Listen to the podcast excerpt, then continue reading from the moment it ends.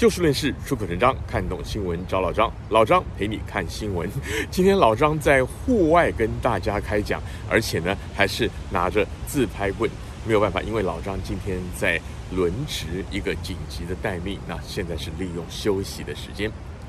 这个待命的是什么呢？话说，我想住在旧金山湾区的朋友，甚至在很多国家、很多地方的朋友都晓得，就是我们美国这里，尤其是在加州啊，最近接连受到所谓大气河流这样的一个气候现象的影响，带来了强风跟豪雨。那么这几天呢，我们旧金山湾区也是如此。那么老张现在的工作呢，尤其由于是在政府部门从事翻译的工作，所以当我们政府部门成立了紧急应变中心的时候，我们翻译人员也要进驻。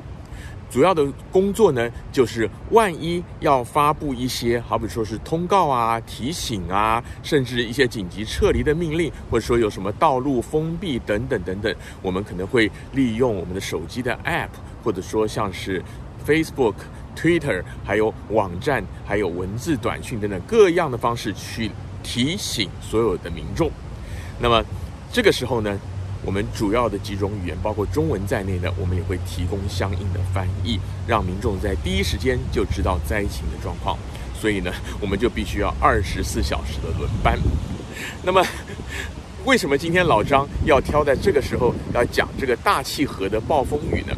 老张不是气象专家，但是老张深有所感。为什么？如果您是住在美国的，来自像是台湾或东南亚地区的朋友，就像老张，我们的翻译组有一个同事，他是菲律宾来的。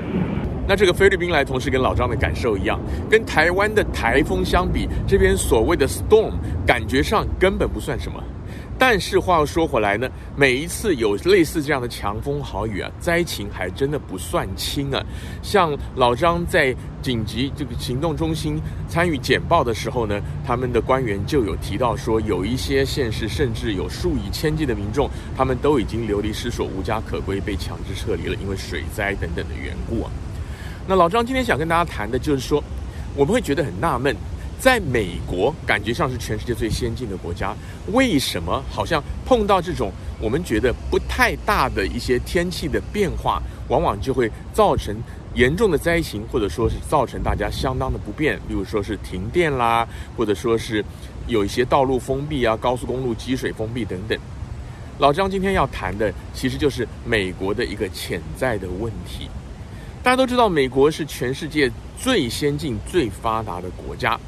美国它得天独厚，第一个它地广，第二个它相对人稀，所以说呢，等于说你就像富家子弟一样，美国人他们先天拿到的大量的土地跟资源，然后因为分配的人相对少，虽然美国现在差不多有三亿人，你跟同等面积的国家，例如说你跟中国那个十四亿啊、印度什么相比，那美国真的是得天独厚，而且美国的科技跟经济发展的都早。所以很多的基础建设呢，在很早年、好几十年以前就已经发展齐全，而成为全世界学习的对象。但问题就在于，首先，美国的基础建设有很多经过了几十年之后，都已经很老旧了，不管是地铁，不管是下水道，不管是公路等等。那像这一些的基础建设、公共建设呢，在平常运作的时候就已经要花费大量的经费去维修保养，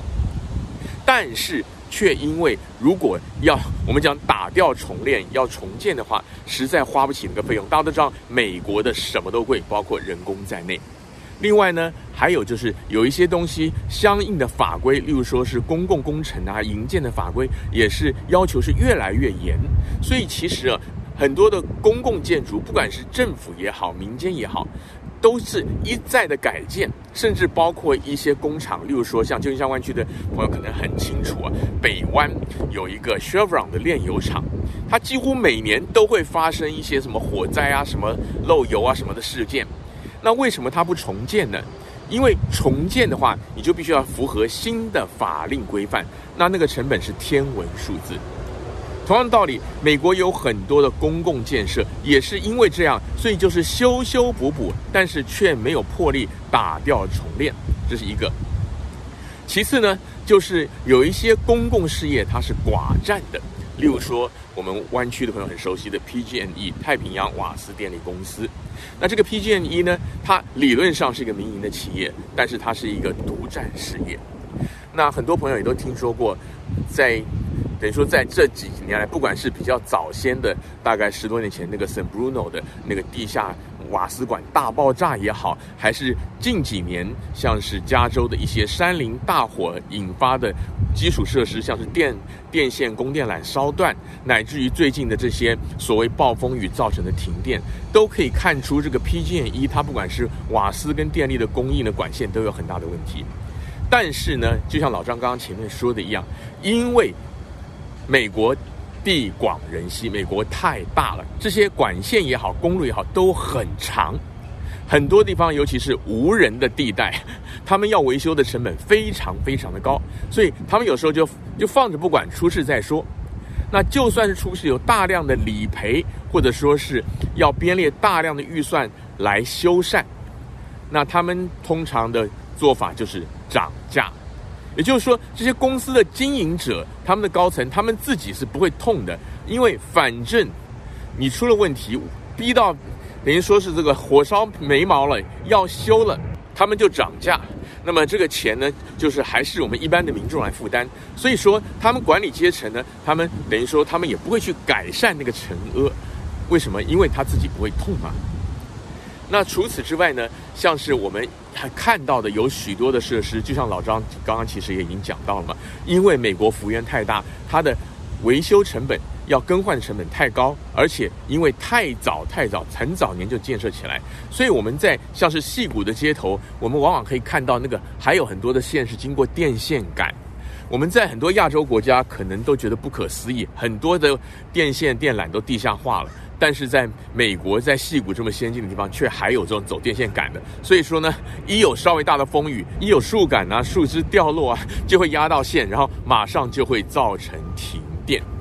然后因为幅员辽阔，就算我们戏谷来讲好了，我们人口密度已经算大了，但是相对于亚洲，像是你在台湾或者你在台北、在上海、在香港，这人口密度还算小，加上。老张说过嘛，因为这边的人力的成本太高，所以它的工程人员也不会像亚洲配备的这么多，所以维修起来就比较慢，然后人民就会遭到很大的不便。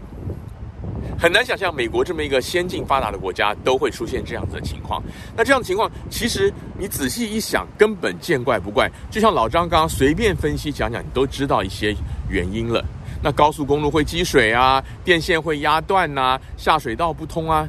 其实都是成年的问题了，可是呢，政治人物不愿意去面对，因为这些基础建设有的时候真的是规模太大了，在美国来讲，成本太高了，实力又不讨好。那各地方政府呢，他们重视的程度还有他们的财力经济能力也不同。另外呢，如果是公办的。公家机关来讲呢，可能在预算的编列有重重的限制。那么，如果是寡占或独占的民营公共企业，就像老张刚刚讲的一样，他反正不会痛。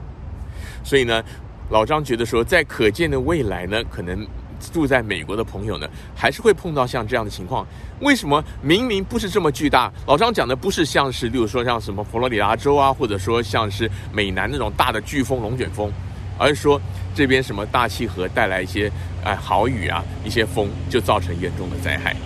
当然，我们也不能一概而论，因为的确有些地方有一些农业区，就算是在矽谷这么发达的地方，也是有相当广阔的农业地带，他们可能在就是会造成土石流、滑坡等等，因为好雨的关系。另外还有一点就是住宅的开发，有些新的一些